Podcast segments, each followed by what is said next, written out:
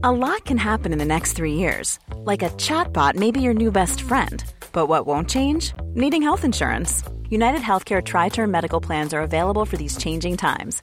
Underwritten by Golden Rule Insurance Company, they offer budget friendly, flexible coverage for people who are in between jobs or missed open enrollment. The plans last nearly three years in some states, with access to a nationwide network of doctors and hospitals. So, for whatever tomorrow brings, United Healthcare Tri Term Medical Plans may be for you. Learn more at uh1.com.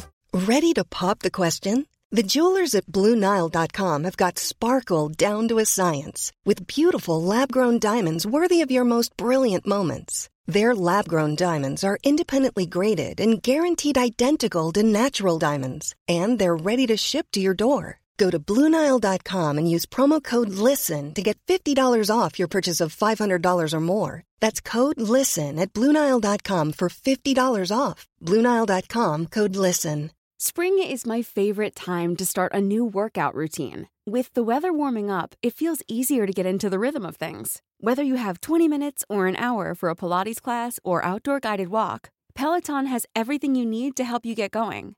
Get a head start on summer with Peloton at onepeloton.com. Hey, it's Ryan Reynolds, and I'm here with Keith, co star of my upcoming film, If, only in theaters, May 17th. Do you want to tell people the big news?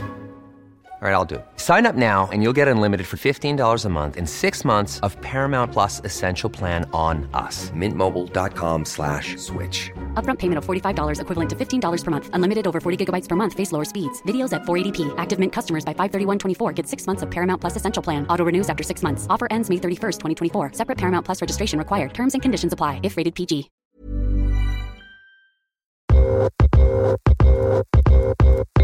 I strongly believe that an isolated entrepreneur cannot be successful. You have to stay connected. Um, that's what's going to help you kind of get through some of your hurdles and problems. There's always someone in your network that can help you. I believe that. You're listening to Side Hustle Pro, the podcast that teaches you to build and grow your side hustle from passion project to profitable business. And I'm your host, Nicaila Matthews Okome. So let's get started. This episode of Side Hustle Pro is brought to you by the Color Noir app. I remember being 13 and visiting one of my favorite cousins in Brooklyn. I walked into her apartment and she was posted up on the couch with a coloring book. Mind you, she had to be like 23 years old at the time. And I remember asking her, uh, is this your coloring book? You color? Isn't that for kids? Low key, it was kind of shady of me, but I was really confused. But she told me, yes, I'm coloring and it's relaxing. That was the first time I'd ever heard that. So then I tried coloring myself. And ever since then, I have found that coloring books are one of the best ways to just zone out and relax. Easy, simple self care.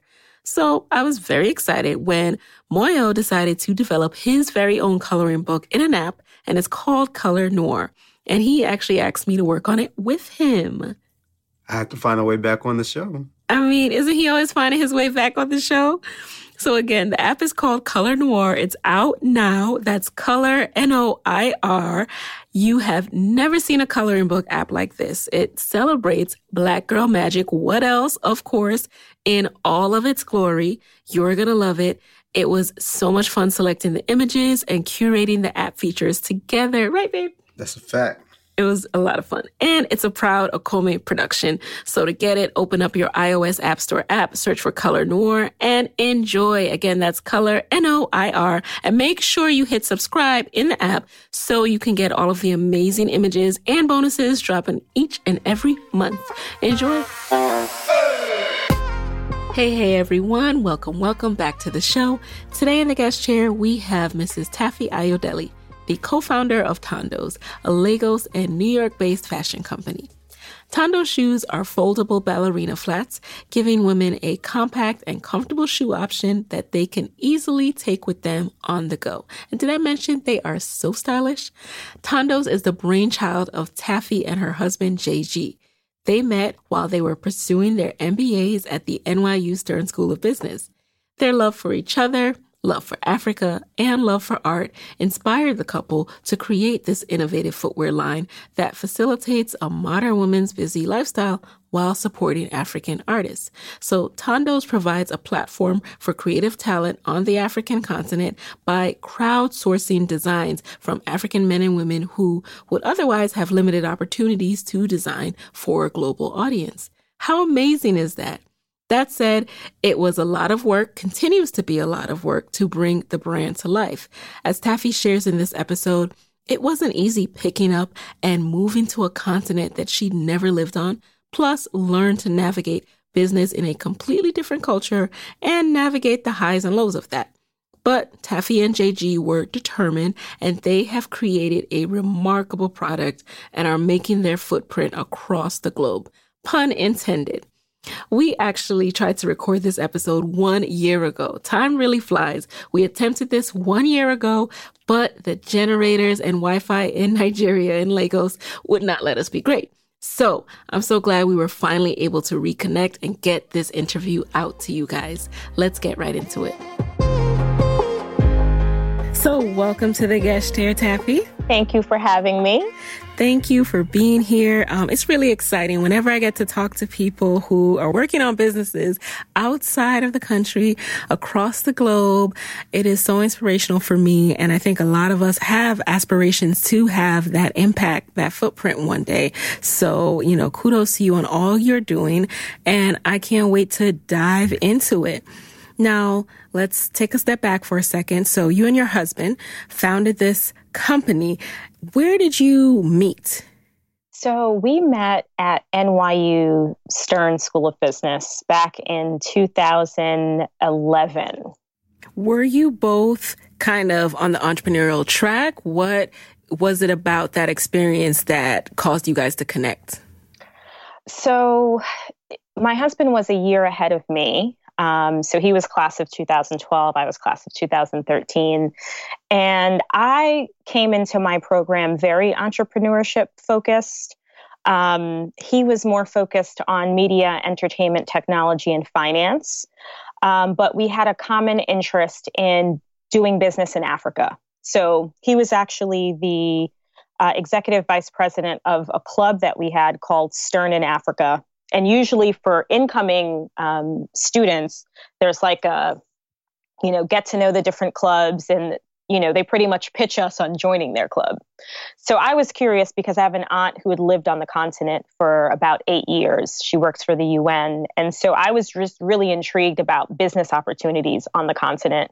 And the presentation that he gave that day just really opened my eyes um, and he was just talking about a lot, you know, this growth in entrepreneurship, a lot of uh, young Africans and young diasporans kind of moving to the continent for business opportunities. So that's how we really connected um, and became friends. And then fast forward a little bit, he actually became my accounting tutor. All business, I love it. So, so, that's that's kind of how we you know ended up spending more you know more time together in close quarters. And, you know, things happen, right? right. Um, and we learned it's it's interesting. We learned about three years into our relationship that his parents met the exact same way that we met. They met at the same school um, at NYU. His mom was a year behind his dad. Get out. His, yep, his dad was his mom's accounting tutor. What? so he literally repeated history 36 years later. What? Uh, oh my gosh. It, it's really it's one of those things like wow this was really meant to be that is so um, crazy but yeah it was um we just had this this common interest this common interest. Um, i had never been to the continent. He grew up on the continent. Um, but that's really what got our relationship going and this this common interest. And so you are you're guyanese and he's nigerian? Yes. Oh and what was your earliest memory of wanting to start a business? I find it interesting that you went into that business school experience with a lot of entrepreneurial thoughts simmering in your brain so I would say my earliest thought eh, was probably my freshman year in college. Um, I thought that I was going to be a doctor. um, from you know a little girl, I was a little weird. I used to like cut open my my stuffed animals and like put little toys inside and sew it back up and then open it up again. It's a little strange. Okay, okay. but I was just always like intrigued um, by medicine. And so I remember being pre med undergrad. I went to NYU undergrad as well. Um, and but there was this side that kind of opened up because I decided to major in economics. And I was more interested in like starting a practice and the business of medicine and not necessarily like in love with the science. Um, and that I was tested by that when I got to chemistry class. I was like, I really don't love this. um, but I was more intrigued by capital markets and, you know, global business. And those were the topics that really intrigued me. Um, but back then, I really didn't know what I wanted to do. Um, I didn't have an idea, uh, you know, a specific idea for a business back then, but I was interested. Um, and it wasn't until um, I worked, you know, in the finance industry uh, after graduation. I worked in financial services. I worked in investment banking. And my last job, right before business school, I worked for New York State government. And I was primarily focused on working with women and minority owned businesses. And that's where the light bulb kind of really went on for me. Um, because I got to know a lot of the kind of intricate details and some of the struggles that entrepreneurs go through. Um, but these were all people who'd been in business for, you know, 10 plus years and they'd really created solid companies. They were employing other people and they just had this freedom that most of us didn't have who were working for someone else. Did you, did, did it kind of normalize entrepreneurship and starting a business for you? Having that experience with people and just seeing that, hey, they are no different than me and they're doing this. It absolutely did. it did. It it normalized it, um, and it made it seem attainable. You know, it was like, okay, I could do this. Um, but at the same time, I think it also made me aware of what I was getting myself into. Now, you really don't know until you get into it for yourself, but I think learning from other people's business mistakes and getting an understanding of some of the hurdles that they had to overcome was like a reality check for me. I think a lot of people jump into entrepreneurship and they just see the success and they really don't have an understanding of you know the 10 years prior or the 5 years prior to that success. Absolutely. Yeah. So now you're at NYU and I read that you had this kind of pivotal moment in South Africa. What were you doing in South Africa and what was that experience with footwear? So I was in South Africa not for footwear at all. I was there um, interning with a gourmet tea startup. So another, you know, black female entrepreneur from our business school. Um, she had started this tea company, and she um, she needed someone to help her with uh, business development. And so she hired me for the summer. It was an unpaid internship. Um, and I was in the process of trying to figure out well, how am I going to support myself for two months um, in a country that I've never been to? And so I was able to get some support from my dean um, because not a lot of students actually have a desire to go across the world and learn about uh, luxury tea and, and developing a business around that. So um, I booked a one way flight because I couldn't quite afford the way, you know, the ticket back. Um, and I helped, I helped build this, this company. But how it kind of pivoted to footwear is I traveled with a pair of $10 uh, foldable flats that I'd bought from, you know, Duane Reade or CVS, one of those drugstores, uh, because living in New York, you know, you're used to going from your heels to your flats. It, you know, it was a product that was pretty popular for girls who would like go out at night and wanted to be in something comfortable, like backup flats, because. Um, every pair of heels definitely has like an expiration date. Like yes. it, there's an alarm clock on it. Like you got to get these off. Right. So, um, that was having that product with me pretty much everywhere I went.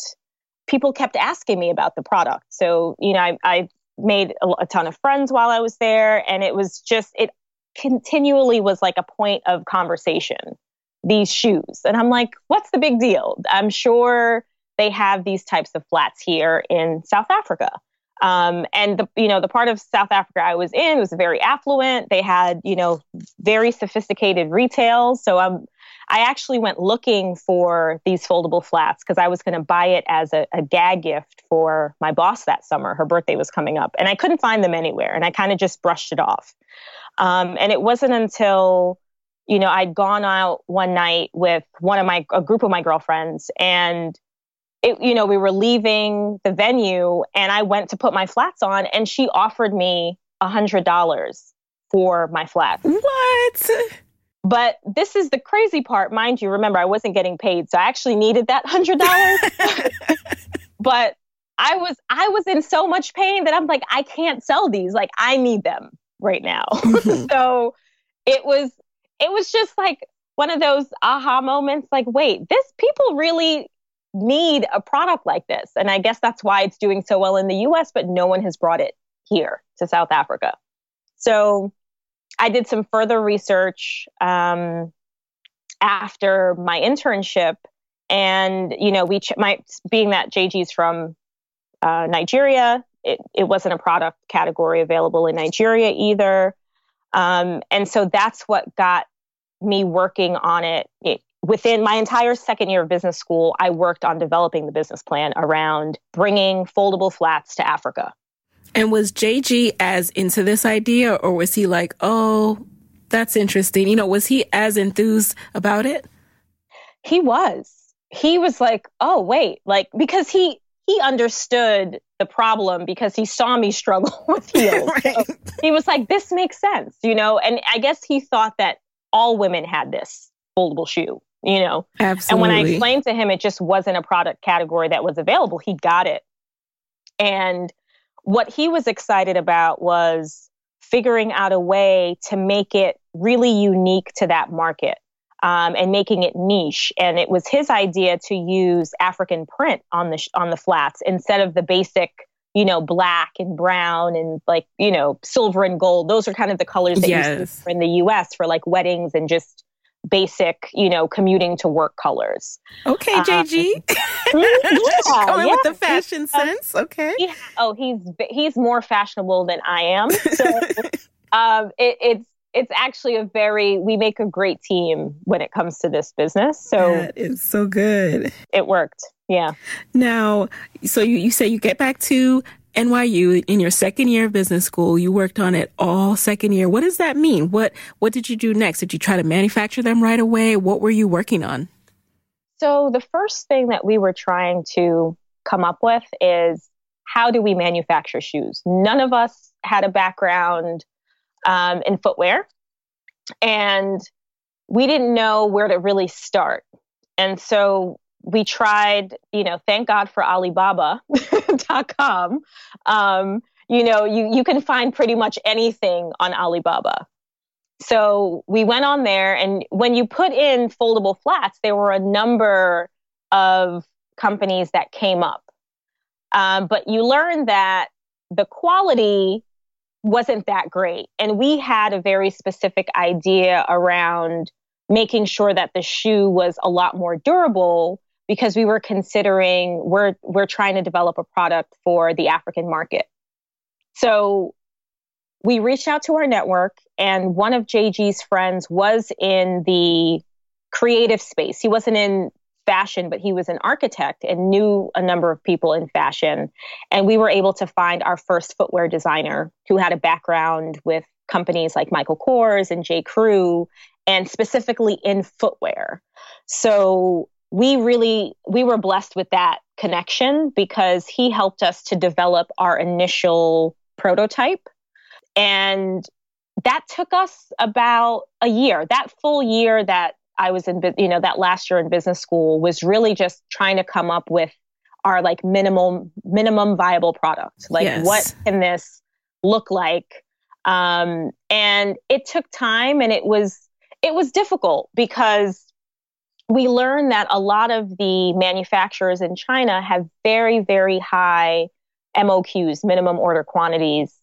And we didn't want to just start with one color.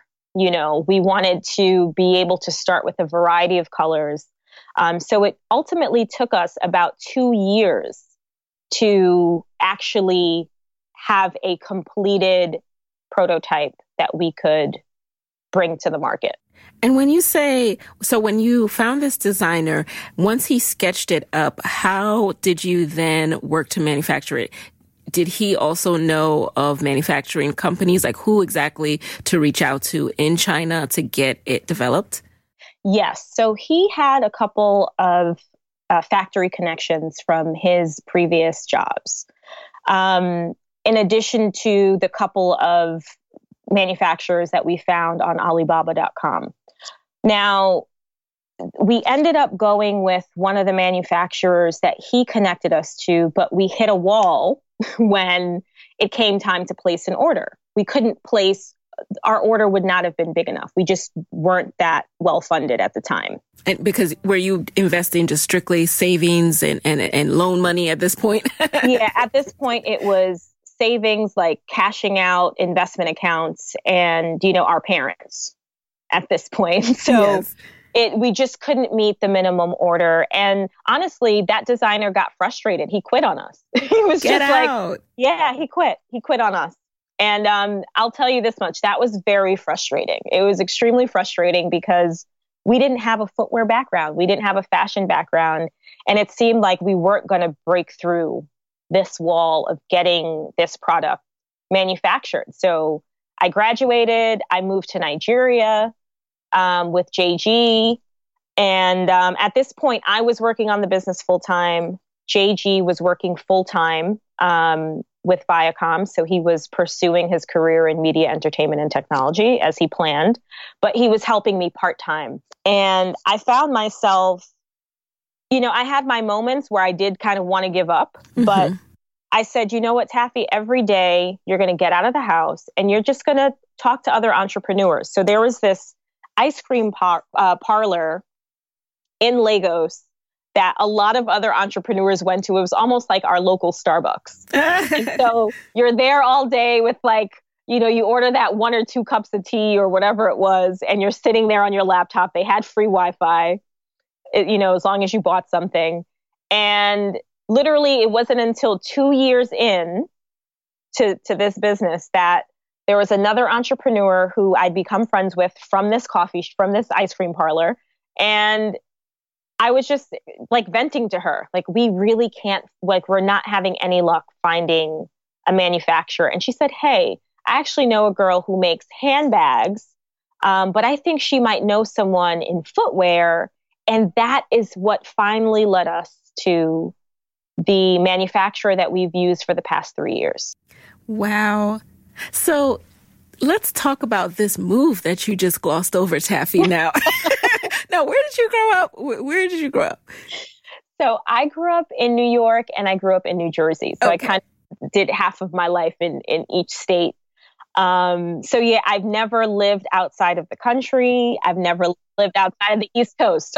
so what was the process of deciding we are going to bet on this business and start it and we're going to move to Lagos and you're going to continue working on it.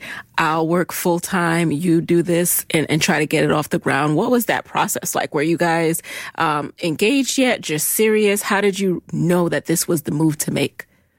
So at the time, we were serious about our relationship. And um, it was one of those things where we had spent so much time developing the business plan, and we knew we had a really great product. Uh, we actually had an advisor who was uh, chair of the marketing department at our business school and he was you know fully supporting us doing this and I said, you know, initially we wanted to start this business in South Africa because that's where the idea came about. But uh, JG's job offer from Viacom uh, came in the form of a position in Nigeria, in Lagos. Not in originally, he actually wanted the position in South Africa, but the economy in South Africa was slowing down. Nigeria was picking up. So we said, okay, well, we can make this work because Nigeria is known for the, you know, Ankara fabrics and we can source our fabrics from there. So this could this could work. This could make sense. Plus we have your parents and family there to kind of support us. It'll be like a softer landing uh, for both of us. So it was it was tough. My family looked at me like I was crazy. Um, I mean, thank you for for you know being crazy. transparent about that because yeah. yeah, I was just wondering how this all went down. They they were yeah they were not happy. I'll be honest with you, they were not happy about this move.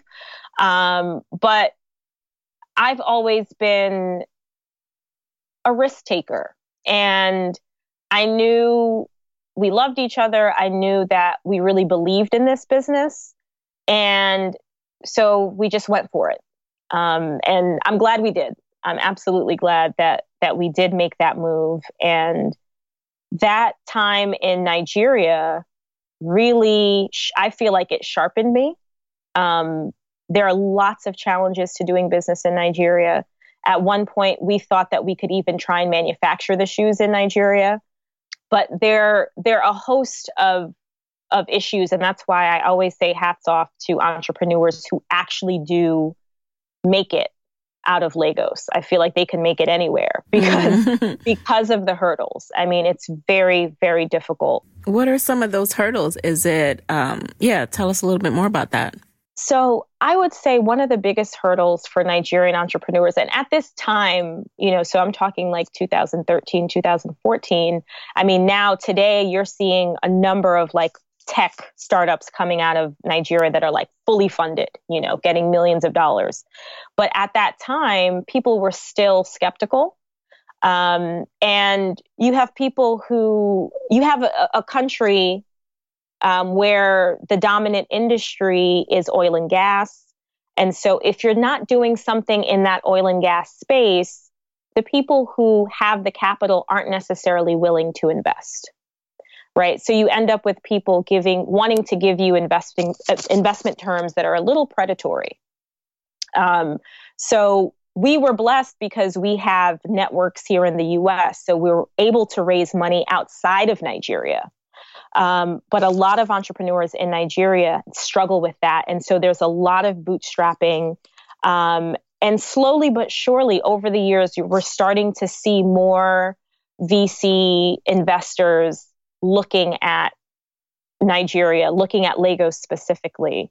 And, uh, you know, I know a number of entrepreneurs who've done really well, but I also know probably 10 times more who have failed because of because it's really really hard to raise money. Um, the other big roadblock i would say is the inconsistency with power. Um, you have um, most of the time you're running on generators um, and that can be very expensive. So if you have an office, think about having a significant amount of your budget just fueling having the lights on and having the internet on. And we know this firsthand when we we tried to do this interview a the year first ago. time, right? I can't believe the Wi-Fi was off. The Wi-Fi. I was really trying to make it work. We were really trying to push through, but yeah, that Wi-Fi was not our friend. That's every day. That's an everyday struggle in Lagos um, and and other parts of the continent where entrepreneurs are just trying to like make their businesses work. So it can be it can break you if you're not tough, if you're not just tenacious and willing to find other routes, other options. I know entrepreneurs who go over to Ghana, like if they have a tech business, just to be able to have 24 hour power so that they can code. Get it? Oh my goodness. Get like, out. That's how intense it is but yeah. so, how did you financially prepare for this move? Not only are you moving to another country and a whole other continent, but also still working on starting your company. So, preparing for that move financially was at that point, I was already broke, honestly. I, um, I was a year out of um, well, I was actually fresh out of school at this point. And so I graduated in May of 2013 and I moved in August of 2013. And I would say about two weeks after I graduated, that's when I cashed out my uh, retirement account. And that money went into all of our trying to get just the the designs worked on and coming up with this prototype. Um, hiring a lawyer so that we could get everything structured. So that in itself was that's why one of us had to work. That's why it was important that one of us had a job. And um, I don't think I would have made that move if we were both going and working on this full time. Yeah. And he graduated before you, you said, right? So had Yeah. he been out there already for a year, kind of set up? No, No? no. Oh. He actually, it took him, it actually, that year that I was finishing up school, he was going through his job search. So the media entertainment space, their recruiting cycles are off. Um, and for him, it was between a job in San Francisco um, and a job in on the continent. And he did get the offer in California, but his heart was really set on being back on the continent. Got so it. he waited. He waited. Yeah, there there was a lot of back and forth with getting that position approved um, in Nigeria. So yeah, so we were both, you know, broke. but broke together, though. But broke Uh, together. broke together and in love and um yeah we made that move he moved he moved a, a few months before me to kind of get settled and then when i moved what i decided i mean this your podcast it is called side hustle pro um, i did decide to have a little side hustle while i was there so i consulted for uh, another startup that was in the pr space so that i could get a better understanding of the fashion scene in, in Nigeria and the consumer in Nigeria. So it was actually helpful for me to do that. Um, so I did some consulting on the side, and that brought in some money while he was also bringing in the the majority of the money with Oh, his okay. Viacom. Now, you mentioned that you hired a lawyer. That was one of your first steps. It looks like. Um, what What were the the other steps you took to make Tan- Thando's a formal business? So the main things for us were getting the company registered, opening up a bank account, and really trying to have good contracts with our I mean the first employee that we had really was our designer. Um, and for us we knew that we were designing something unique and we wanted to make sure that we protected that design. So it was important for us to have um, sound legal contracts with anyone working with us. We also had someone working with us who was a classmate of mine from business school who had a marketing background. So everyone had a contract that they signed um, and they agreed that whatever was designed and created for Thando stays with Thando's. I think a lot of what people do in the beginnings of their business is they'll start something, they'll get other people involved, and that's when you end up hearing stories of people splitting and one person running and and starting a competing business. Mm. Um, so I think that having an MBA and having the understanding of intellectual property, we both, my husband and I both took um, IP law classes in business school. Um, that's something that we knew was important to protect what we were building. And speaking of that protection, I also know people. So when you were starting out, did you were you able to pay these people? Were you or were you giving away any equity? Because I've seen people um, who started very early on. It end up not working out as a partnership, and then it's all this weirdness where one person doesn't want to let go of their equity and they're trying to buy them out. And how did you navigate that when you didn't have money? That's a very good question. So in the beginning, the the our first two uh, employees were not getting paid, um, and there was there were conversations in the beginning of equity, but we had not put that um, in writing yet. Our designer didn't want equity; he just wanted to be paid, so we were paying him um, like a retainer every month to help us with the project. So that worked out. We didn't have any issues uh, with that. Um, it wasn't until we really started in Nigeria and we started building our initial team that there were conversations around equity. So we do have two employees in Nigeria who are they are getting paid, but they also um, they they also do have equity, but it, they it, they have to earn the equity. It's a vested it's a vested schedule. Got it.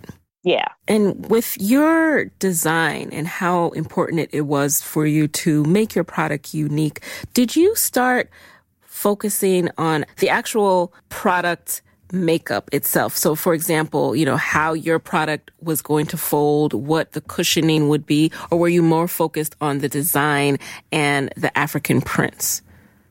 I would say we were equally focused on both because for me, I I was more concerned about the comfort.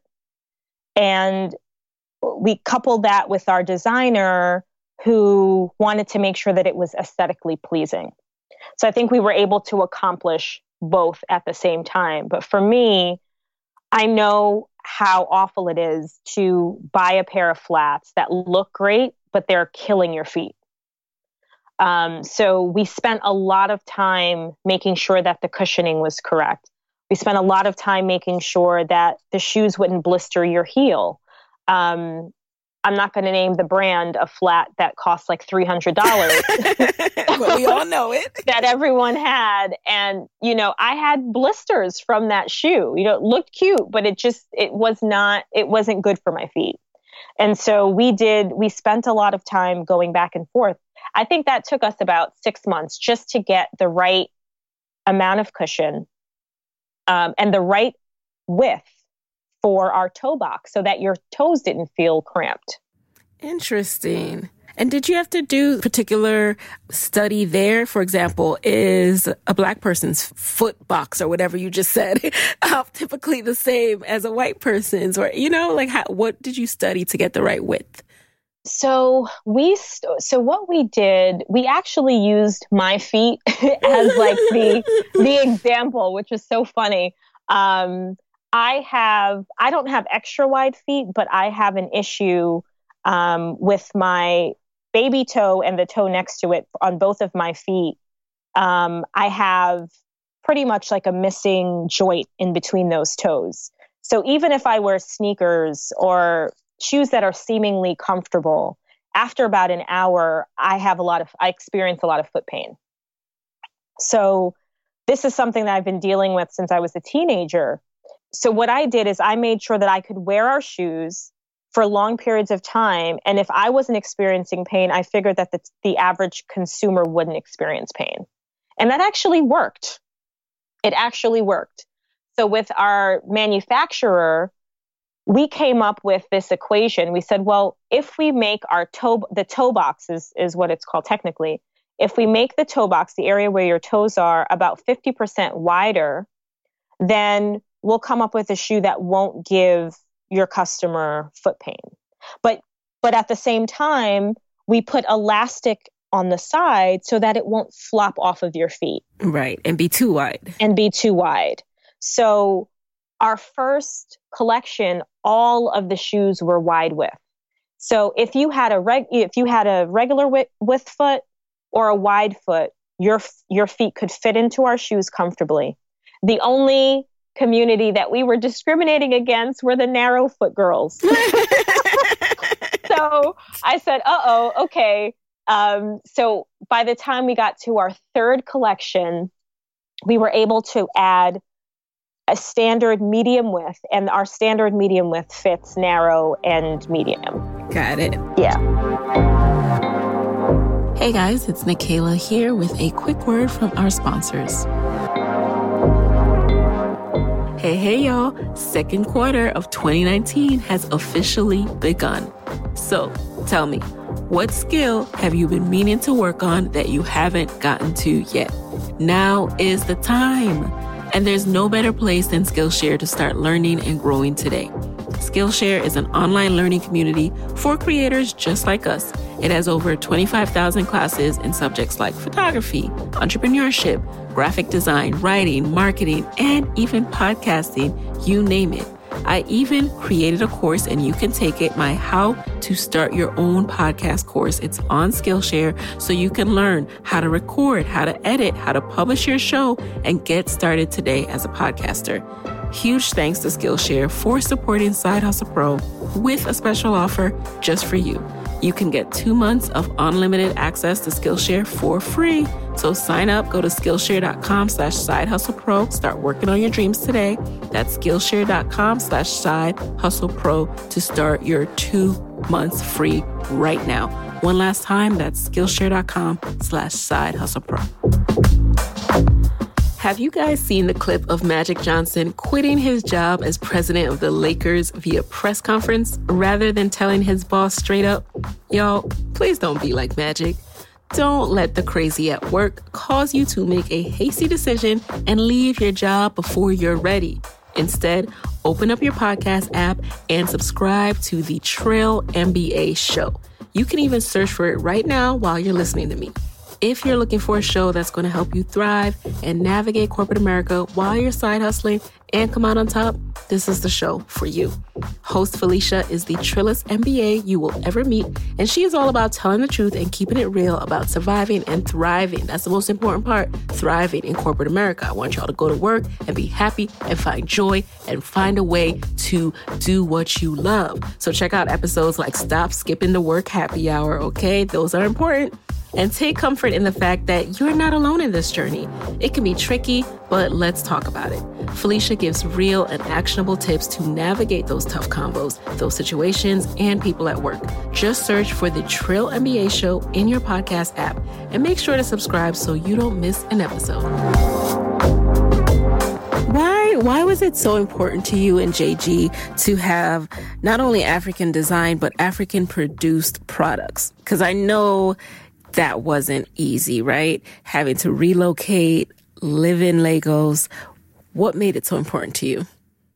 So you you stated it right. It was very it was not easy. It wasn't easy to make that move from designing the shoes in Nigeria, which we, you know, we did from the beginning to actually manufacturing, figuring out how to manufacture on the continent.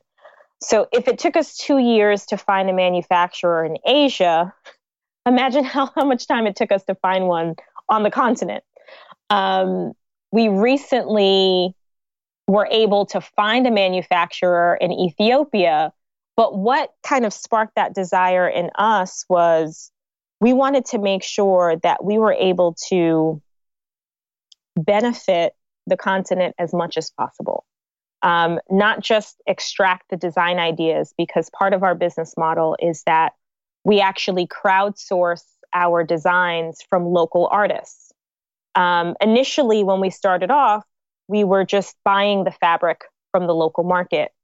But we decided that we could have even more of an impact if we open up our design process, make it so that the community gets involved in what we produce and we then we also allow our customers and our followers to vote. So everyone's really engaged in the process. It's not just about what jg and i think or our design team thinks but we're getting buy-in and feedback from the artist community and our consumers. How do you facilitate that with the artists crowdsourcing the designs? So we use social media. Um, we started off using facebook. Uh, we did our first design competition back in, I believe that was 2016, 2017. Um, and we just put it out on Facebook. We worked with a local uh, nonprofit in Lagos that worked with young African entrepreneurs. And we were able to get submissions that way because we also give a cash prize for the winning design. So that's an incentive, uh, as well as we pay royalties to the to the winning artist. So for every pair of shoes that we sell, the artist gets a portion of our proceeds. Love that. Yeah. So that's that for us that was important because we wanted to to figure out a way to support the local artist community and that became it wasn't something that we thought about when we were in the US it was something about living in Nigeria you know JG hadn't lived in Nigeria for you know over 13 or 15 years. So he wasn't as plugged into what was going on in the creative space. And we had met so many artists along the way who were just struggling. Or, you know, he had friends that he knew who were always creative, but their parents would just force them into traditional careers, you know, law and medicine or, you know, just banking. And um, we knew that there was a lot of talent, but people weren't willing to risk being able to support themselves uh, versus what we see here in the U.S. There's so many, you know, quote unquote starving artists um, who who they're able to dream, they're able to live out um, their passion. Um, not so much there, and the artist community tends to be taken advantage of, and it just becomes this kind of craft um, industry as opposed to really being taken seriously. And so we thought that this would be a great way to show artists that there is a way for them to monetize off of their their gift because it really is a gift and a talent that they have. And our the first winner of our design competition, she actually she said she told us she's always been extremely creative, um, but it just wasn't something that was, you know, developed in her. It wasn't something that her parents um, nurtured in her. And she works in a call center at night at for a bank. Um, and she makes you know less than $200 a month.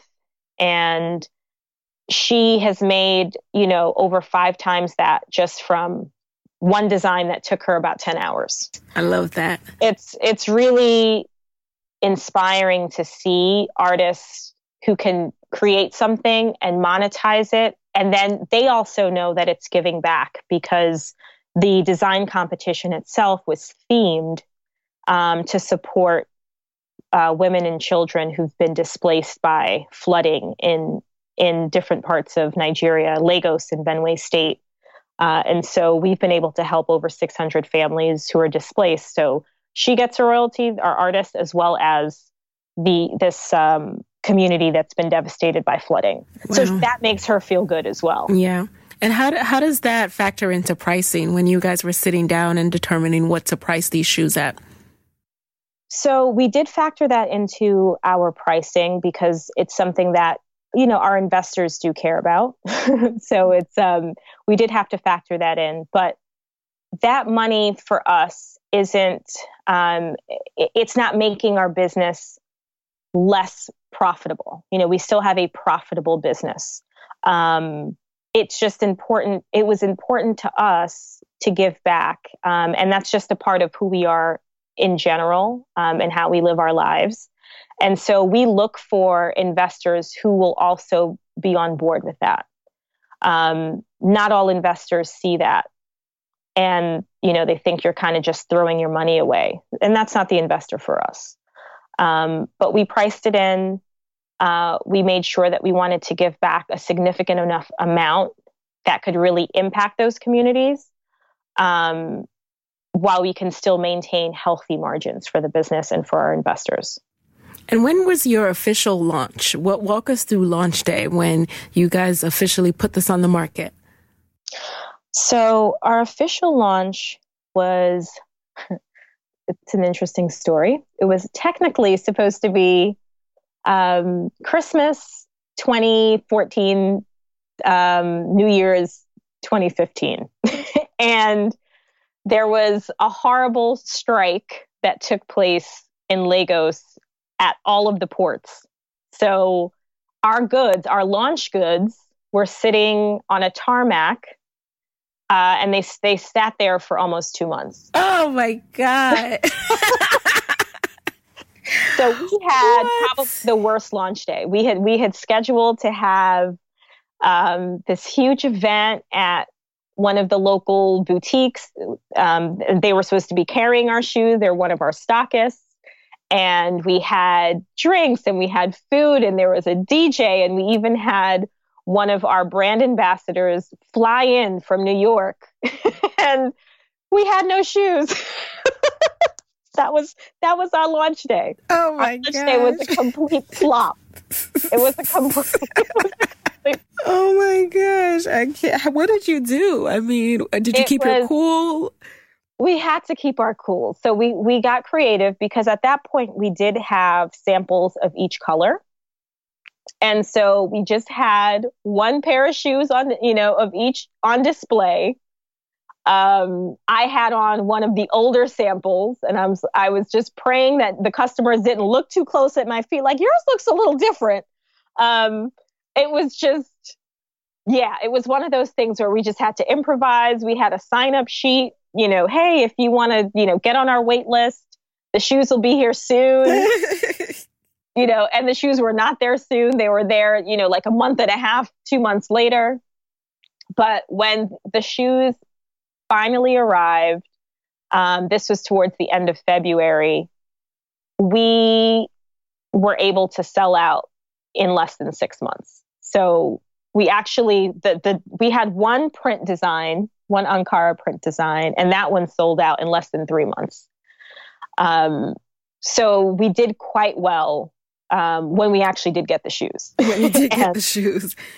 Yeah, we got them. We didn't get the shoes until like late February. Okay. Yeah. And you said you had one Ankara uh, print design. Was that all you launched with, or that was the only print that you launched with? Yeah, we launched with one print and four solids. Okay. Yeah. What was behind that um, decision? So that was me. that was me being a little conservative. Like, I don't know if if we should launch with all prints. And um, JG was like, well, let's launch with at least one. And then we did one black, one brown. We did a rose gold and a red. And our designer, it was so funny. Our designer, this very experienced designer, said, Women love red shoes, but they don't buy red shoes. Interesting. And so we were like, we want to we want to try this. And so the Ankara shoe sold out first and then the red shoe. Okay. We were literally left with more black and brown shoes than anything. I was about to say, I was about to go poll my Delta friends. Like, really? Y'all aren't buying red shoes? so it was, it's just so interesting, these things that you hear in the industry about, well, this is what works and this is what sells. And we learned that in Nigeria, that in, in Lagos specifically, that market had a different appetite. Hmm. And um, we also learned about our sizing. You know, we were sizing from size six to size 12. And we sold out of sizes, I want to say sizes nine through 11 first. Oh. So we were learning that the sizes kind of scale up on the continent, right? Um, so we we did we learned we there were a lot of lessons learned in that first collection. And so even when we went into our second collection where we decided to um, do all prints that collection sold out a lot faster than the first one. And so we're like okay people really like our brand for the unique prints because they can go get their black and brown flats somewhere else. So it, it was really you know, we learned, we started to learn what our niche really was. Right. And I'm really intrigued by this process of selling out. So I want to break that down a little bit. So when you launched, launch day, when things were still in the port, had you already pre-sold the shoes on the website? If so, did you order after people placed their order or did you, you know, order a mass quantity and then that was it? That was the amount of units that were on the website? So, interestingly enough, we had no website. Ah. We had no website when the product launched. We had a, a landing page and we were doing most of our promotions on through our Facebook page. So we were essentially using our Facebook page as our website. And pre-orders that wasn't something that really worked in Nigeria. So we didn't really try that. um, we didn't try that. But what we did do was we figured out we had a launch plan. So we knew, okay, which stores were we going to place some of the shoes in on consignment and where, you know, what were the pop ups we were going to do, um, whose offices were we going to go visit and, you know, do kind of in office pop ups or pop ins.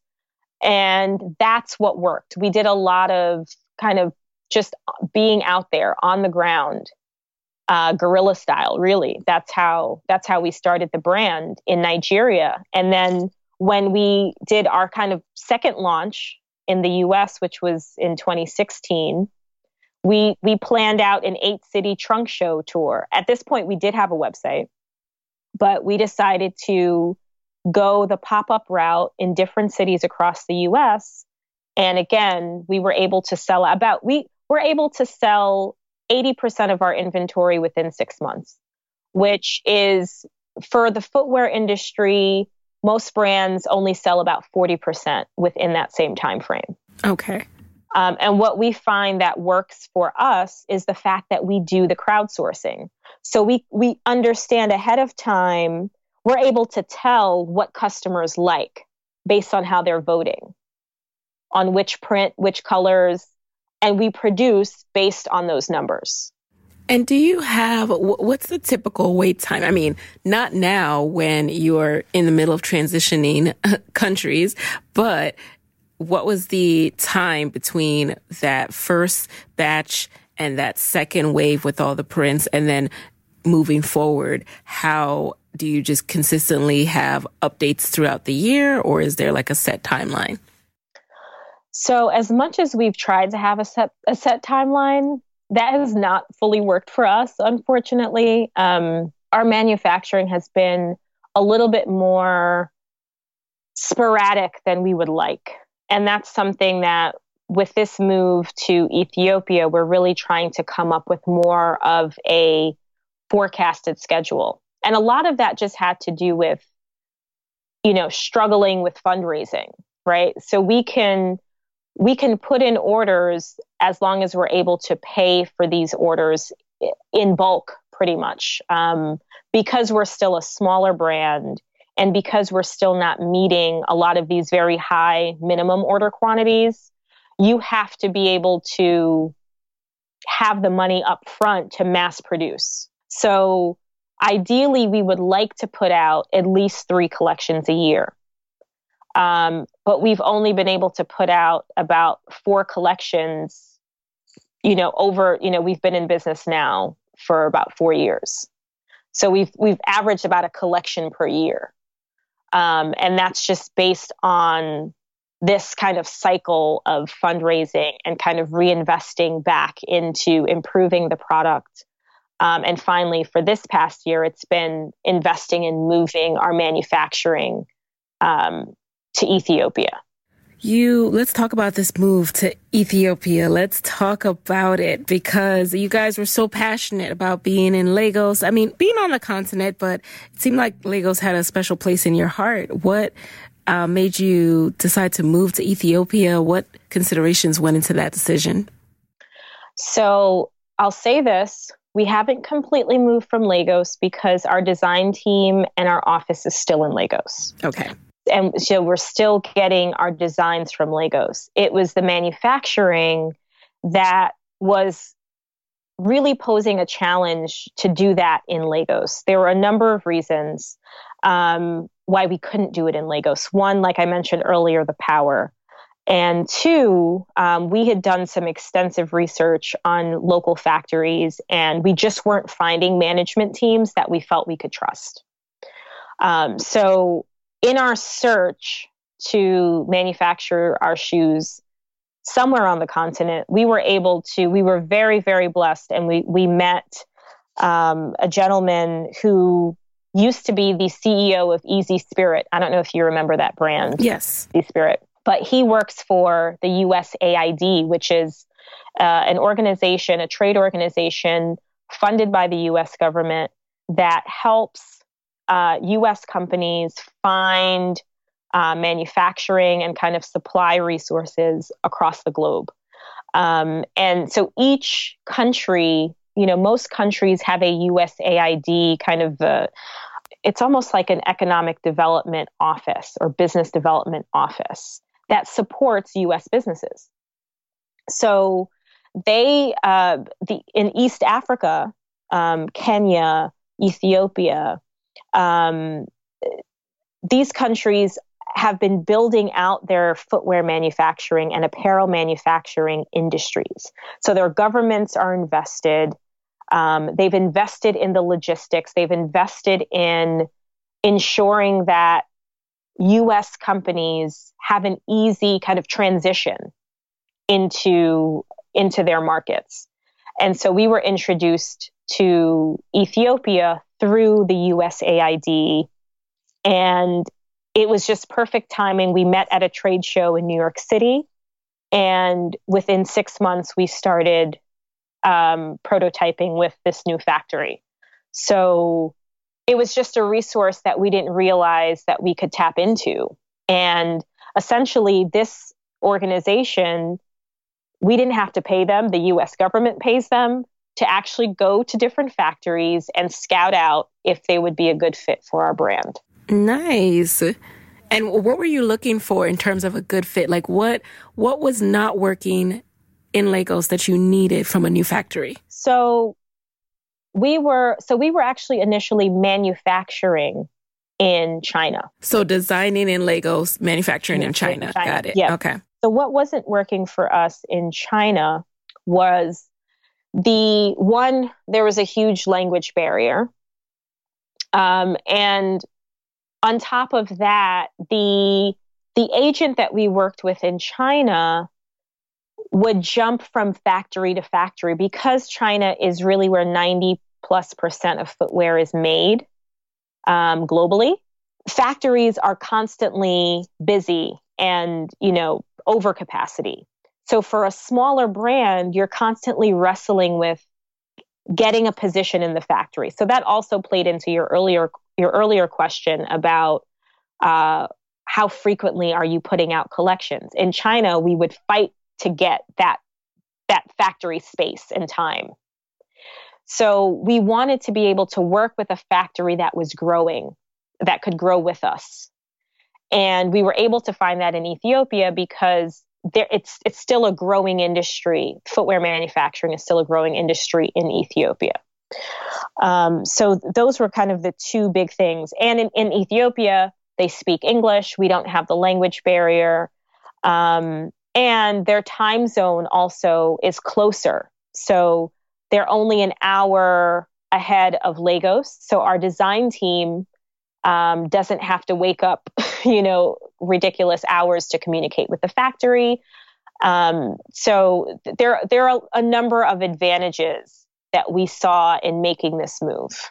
And are you going to be based in Ethiopia, or do you, will you guys just visit and stay where the design team is? We'll just visit for now. Um, we really have to assess um, financially if it'll make sense to make to make a move there. But for now, we you know we're still invested in Lagos um, because we're invested in in the employees that we have there. Mm-hmm. Um, and for the next collection that we have forthcoming, the design competition was done in Lagos. So the designer that we're going to be working with is still there. So it's something that we're thinking about um, and and you know, I, I, can give you an update maybe in the next year okay, on what okay. that might look like. Yeah. Do you think if you, let's say you guys were based in the U.S., that you would still look to manufacture on the continent of Africa, or was it just kind of serendipitous that you wanted to move there, you have this company, and you were able to find a factory in Ethiopia? Do you think you would have stuck with China despite all the, the problems?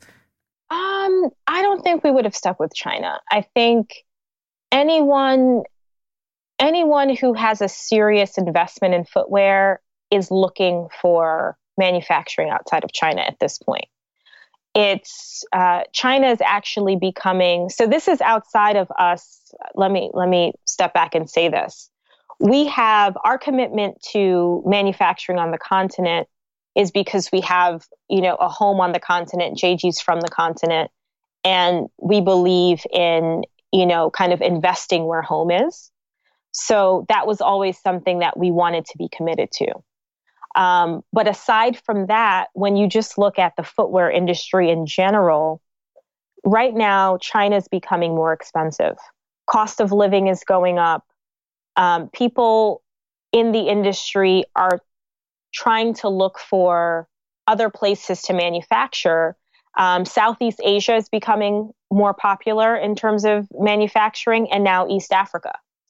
But what I'm noticing about East Africa and where they're they're starting to get it right is they're making sure that any company coming in is going to produce in an ethical way. Um, I can't say that for all factories. I know I can say that about our factory.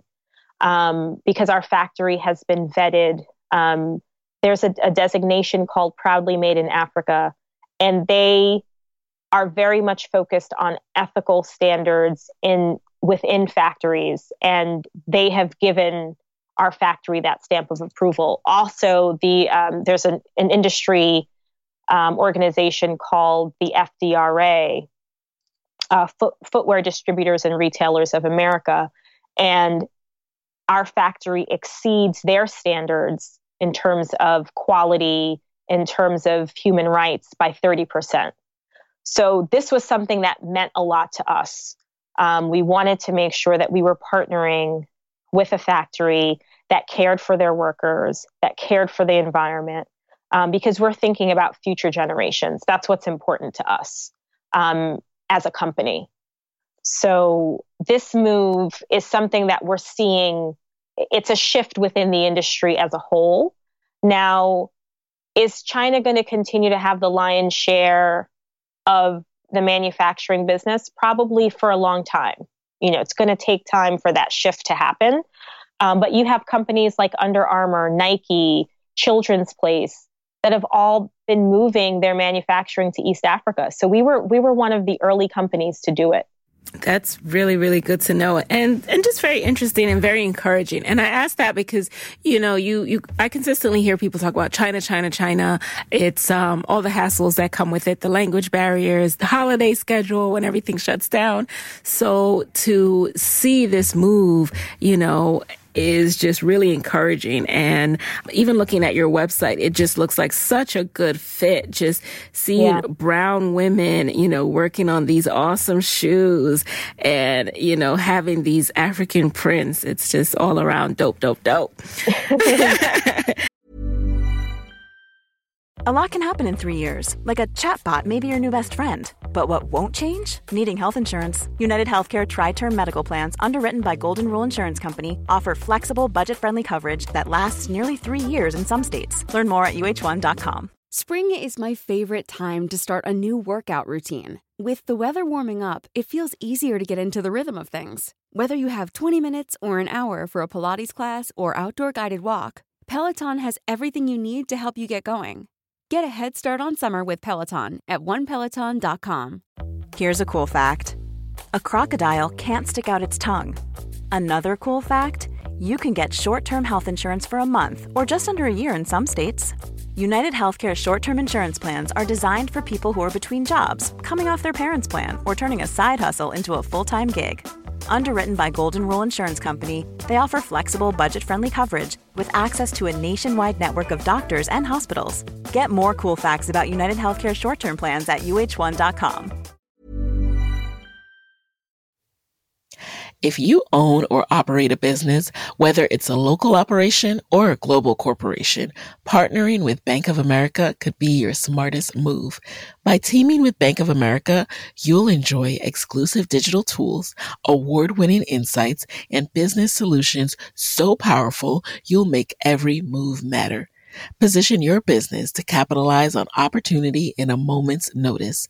Visit bankofamerica.com slash banking for business to learn more. What would you like the power to do?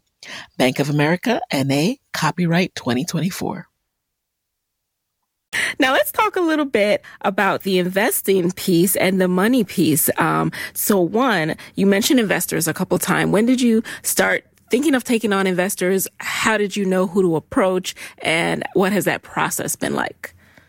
So we considered taking on outside investment very early on. And as I mentioned before, our parents were our first investors. Um, you know, we were technically the first investors with our own capital. Uh, but for us, this process has been a, a slow and steady process. Um, raising capital can be a full time job in itself. And our strategy has been to really look at our own personal networks and getting an understanding for the investor space within our industry. So, within fashion, uh, within uh, social impact investing, which is the space that a number of investors uh, who are interested in our kind of business model kind of play in. And we treat it as its own like we come up with our own schedule of you know how are we going to outreach following up having meetings because you're going to you're going to end up getting a lot more no's than you will yeses. And a lot of the fundraising for us has been timing. Um, we went through a period of time in our business where we had really really great trajectory in terms of sales and everything was just like up up up up up um, and we had a personal tragedy in the family. JG's sister passed away. And so um, we ended up taking a, a little time off, um, uh, you know, obviously to, you know, kind of care for ourselves during that time um, and to, to care for her when she was ill. Um, and when, as soon as your sales, your sales start going down a bit, it's your story becomes less attractive to the investment, you know, the investment community. So a lot of it has to be you have to be out fundraising when your trend is just up.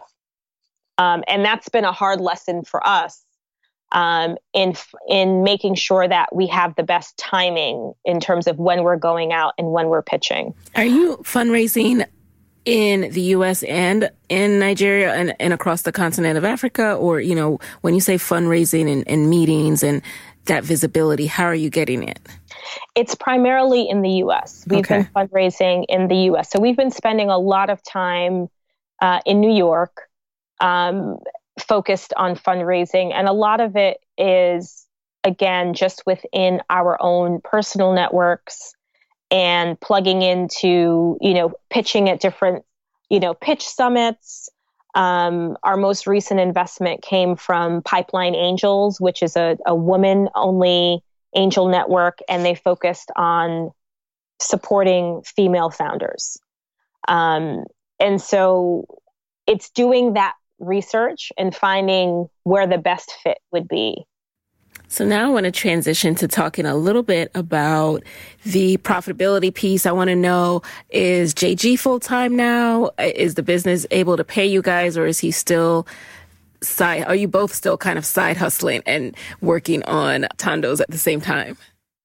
So at this time, I'm full time. I'm completely full time. I'm not side hustling anymore. Um, but JG JG is currently side hustling because we've been in fundraising mode. Um, and so getting this move to Ethiopia has been quite expensive.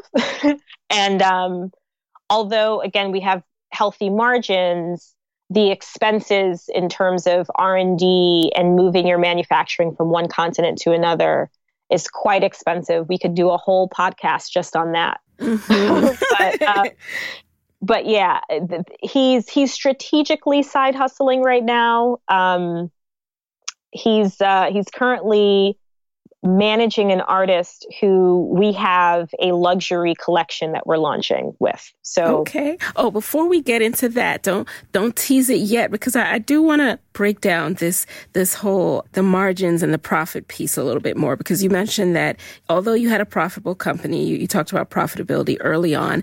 Can you explain a little bit more about why you may be profitable, you may have great margins, but with everything that has to go back into the business, you kind of are are not where you need to be for both of you to be full time? Yeah, I think what a lot of entrepreneurs don't understand is they don't fully understand that your every day your business takes money to run. Um, and so even though you you might have healthy margins and you're able to sell out collections, um, those expenses don't go away. Uh, and so, although we may have a profit, that profit goes right back into R and D. It's going right back into, um, you know, figuring out how to launch a bigger and better collection. Um, and then also a big part of our growth is is being able to bring on new employees, which is a huge goal of ours this year. Um, and so we have to make sure that we're setting money aside for that because the two of us can't be running this business forever, right? The goal is to really um, have a, a robust team and that will allow us to be CEOs and visionaries and have people who really have a core competency in finance, in marketing, in operations to do uh, those very specific jobs and do them well. What do, what do you think is the hardest lesson that you've learned so far in this entire process? That's such a loaded question. Um, the hardest lesson that we've learned in this business is you really have to in a business specifically in a in a fashion related business your forecasting has to be so tight. Um, you know in our industry about 80% of your sales are done during the holiday season. And so if you can't figure out a way to ensure that you have inventory during that, you know, November to January, February season, it could really impact um, your sales for the entire year. So we we experienced that. I mentioned it, you know, our first in our first collection, but we've experienced that more than once. And you know, that's that conundrum of, you know, raising money um, but at the same time, you do have customers who are willing to pay, who want your product. But if you're not, if you can't raise your money in time for that very critical season in your business, it will hurt you. So we've gone through that. We've gone through that a couple times. Lesson learned. Let's talk a little bit now about the expansions. Are you guys expanding into other products? What's next for Thando's? So we are really excited to be launching a gender neutral shoe um, later this year. We're really excited about that. So we're going to be launching a loafer um, that both men and women can wear, and it'll be a, a, an entirely different silhouette than the ballerina flat. Um, and there are a couple of other products that we have in the pipeline um, that I can't share yet, but we are looking at other product categories um, within fashion and accessories. So we're really, really excited um, about taking our prints and placing them on other items. So that's the part that excites us because we're able to allow our artists to have other streams of income, not just from our classic ballerina flat, but that same print that our winning artist, uh, Chioma, designed can end up on so many different other products. So she's going to be getting, you know, multiple streams of of income based on the products that we launch. All right. Definitely keep you posted on those because our customers they love the print so they want to see it on so many different products. But we have a very strategic kind of rollout roadmap on how we are going to launch those products. So okay. you know, just stay tuned to thandos.com and you'll see how we we end up rolling those out. We're excited. Can't wait. All right. So now let's jump into the lightning round. You know the deal. You just answer the very first thing that comes to mind. You ready? Okay. All right. Number one, what is a resource that has helped you in building Thando's that you can share with the Side Hustle Pro audience? There's a website called Trademark Engine. So it allows you to register trademarks, copyrights. They're really quick and affordable and it's important for our business because we have intellectual property of our artists to protect. So, number two, what's been the best business book that you've read this year? Ooh, definitely Get Backed by I think Evan Baehr and Evan Loomis. It really helped us transform our pitch deck and retell our story as a brand and we've seen so much like much more traction in terms of uh, investor investor traction because of it. Mm. Mm-hmm. Thank you for that one. Um, number three, what is a non-negotiable part of your day? Prayer, prayer, and Bible meditation for sure. Every morning, can't can't start my day without it. Yes. All right. Number four, what is a personal habit that you think has helped you significantly in your business? I would say staying connected to my networks. Um, I strongly believe that an isolated entrepreneur cannot be successful. You have to stay connected. Um, that's what's going to help you kind of get through some of your hurdles and problems. There's always someone in your network that can help you. I believe that. Ah, I believe that. Thank you for the reminder. And then number five, what is your parting advice for fellow women entrepreneurs who want to be their own boss, have a vision, but are worried about losing a steady paycheck? Hmm. People might not like this, but if you're really worried about losing the paycheck, maybe entrepreneurship isn't for you. Ooh, snap. I don't usually hear that one. Well, what else though? What if, I mean, you know, we are trained to think this thing is not attainable. Like we talked about in the beginning, it has to be normalized. That's part of what this podcast does. Yeah. So, you know, any, any parting words for that person who just needs it to be normalized a bit more? You know what? When, when you decide to, to go on this journey, you really it's very unpredictable and you're not going to know at what point the business is going to be profitable. Um, so you have to be flexible. So I'll say this. Um, if you are worried about the paycheck or if you are worried about how am I going to make it, have enough flexibility to think through if you do have to start a little side hustle um, or if you do have to borrow money from friends and family in the beginning. Think through that strategy to get you at least through the first year. Because, you know, once that paycheck stops, the expenses for the business don't go away, right? Um, businesses need capital to sustain themselves. Um, so don't give up, but you have to be creative and you have to think through if you're not going to have a product to sell right away, how can you maintain yourself and maintain the business? I like that a lot. And that's so real. It's like you can save, but if you don't have your kind of survivor hat on, um, the first you know, kind of wave that hits you, you might get knocked over. But if you're like, okay, you know, I told myself if this failed, I'm gonna do this thing again. I'm gonna sell those earrings that I used to sell and I'm gonna hit up that person for this and, you know, just kind of have that hat on about the worst case. What could I do for money? Yeah. And, and the other thing too is I think that a lot of entrepreneurs have to figure out how to, how to scale down their lifestyle Speak on it. I'm still learning that. You I'm still have to learn how to scale down. Yes. You know, you're not going to be say able no to, to Amazon to get, to get your mm-hmm. nails done every two weeks or your hair done every week, or drive that really nice car. You know, or take a vacation. You know, every six months. That might mm. not happen.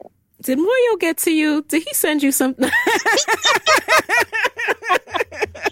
He said you talking points?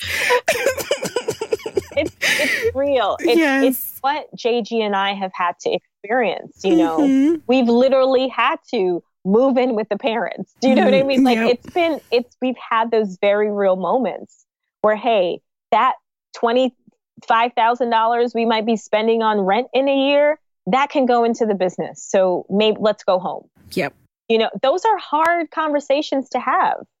Absolutely. Um, when you're grown people in your 30s and, you know, but the sacrifice, you have to be willing to sacrifice because this is a, a company is a living, breathing thing and it needs resources.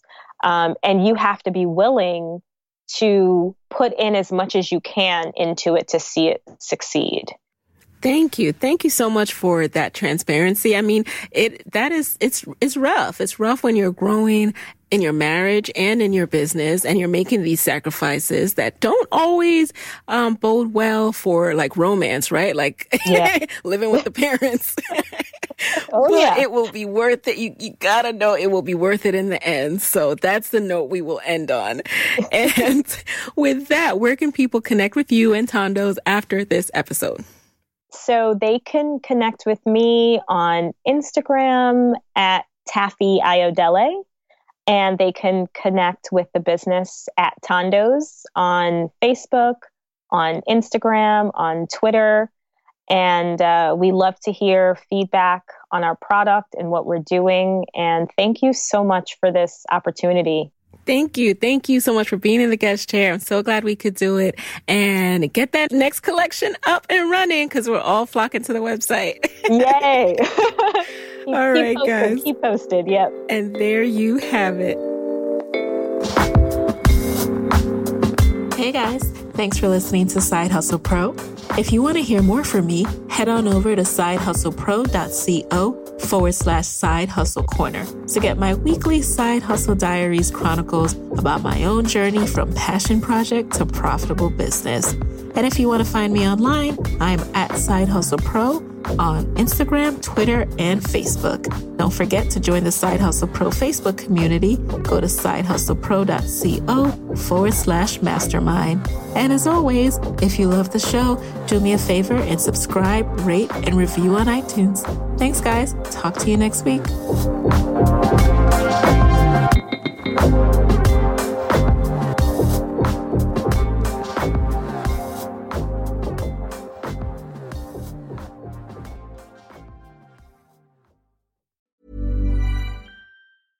Mom deserves the best, and there's no better place to shop for Mother's Day than Whole Foods Market. They're your destination for unbeatable savings, from premium gifts to show-stopping flowers and irresistible desserts. Start by saving 33% with Prime on all body care and candles. Then get a 15-stem bunch of tulips for just $9.99 each with Prime. Round out Mom's menu with festive rosé, irresistible berry chantilly cake, and more special treats. Come celebrate Mother's Day at Whole Foods Market.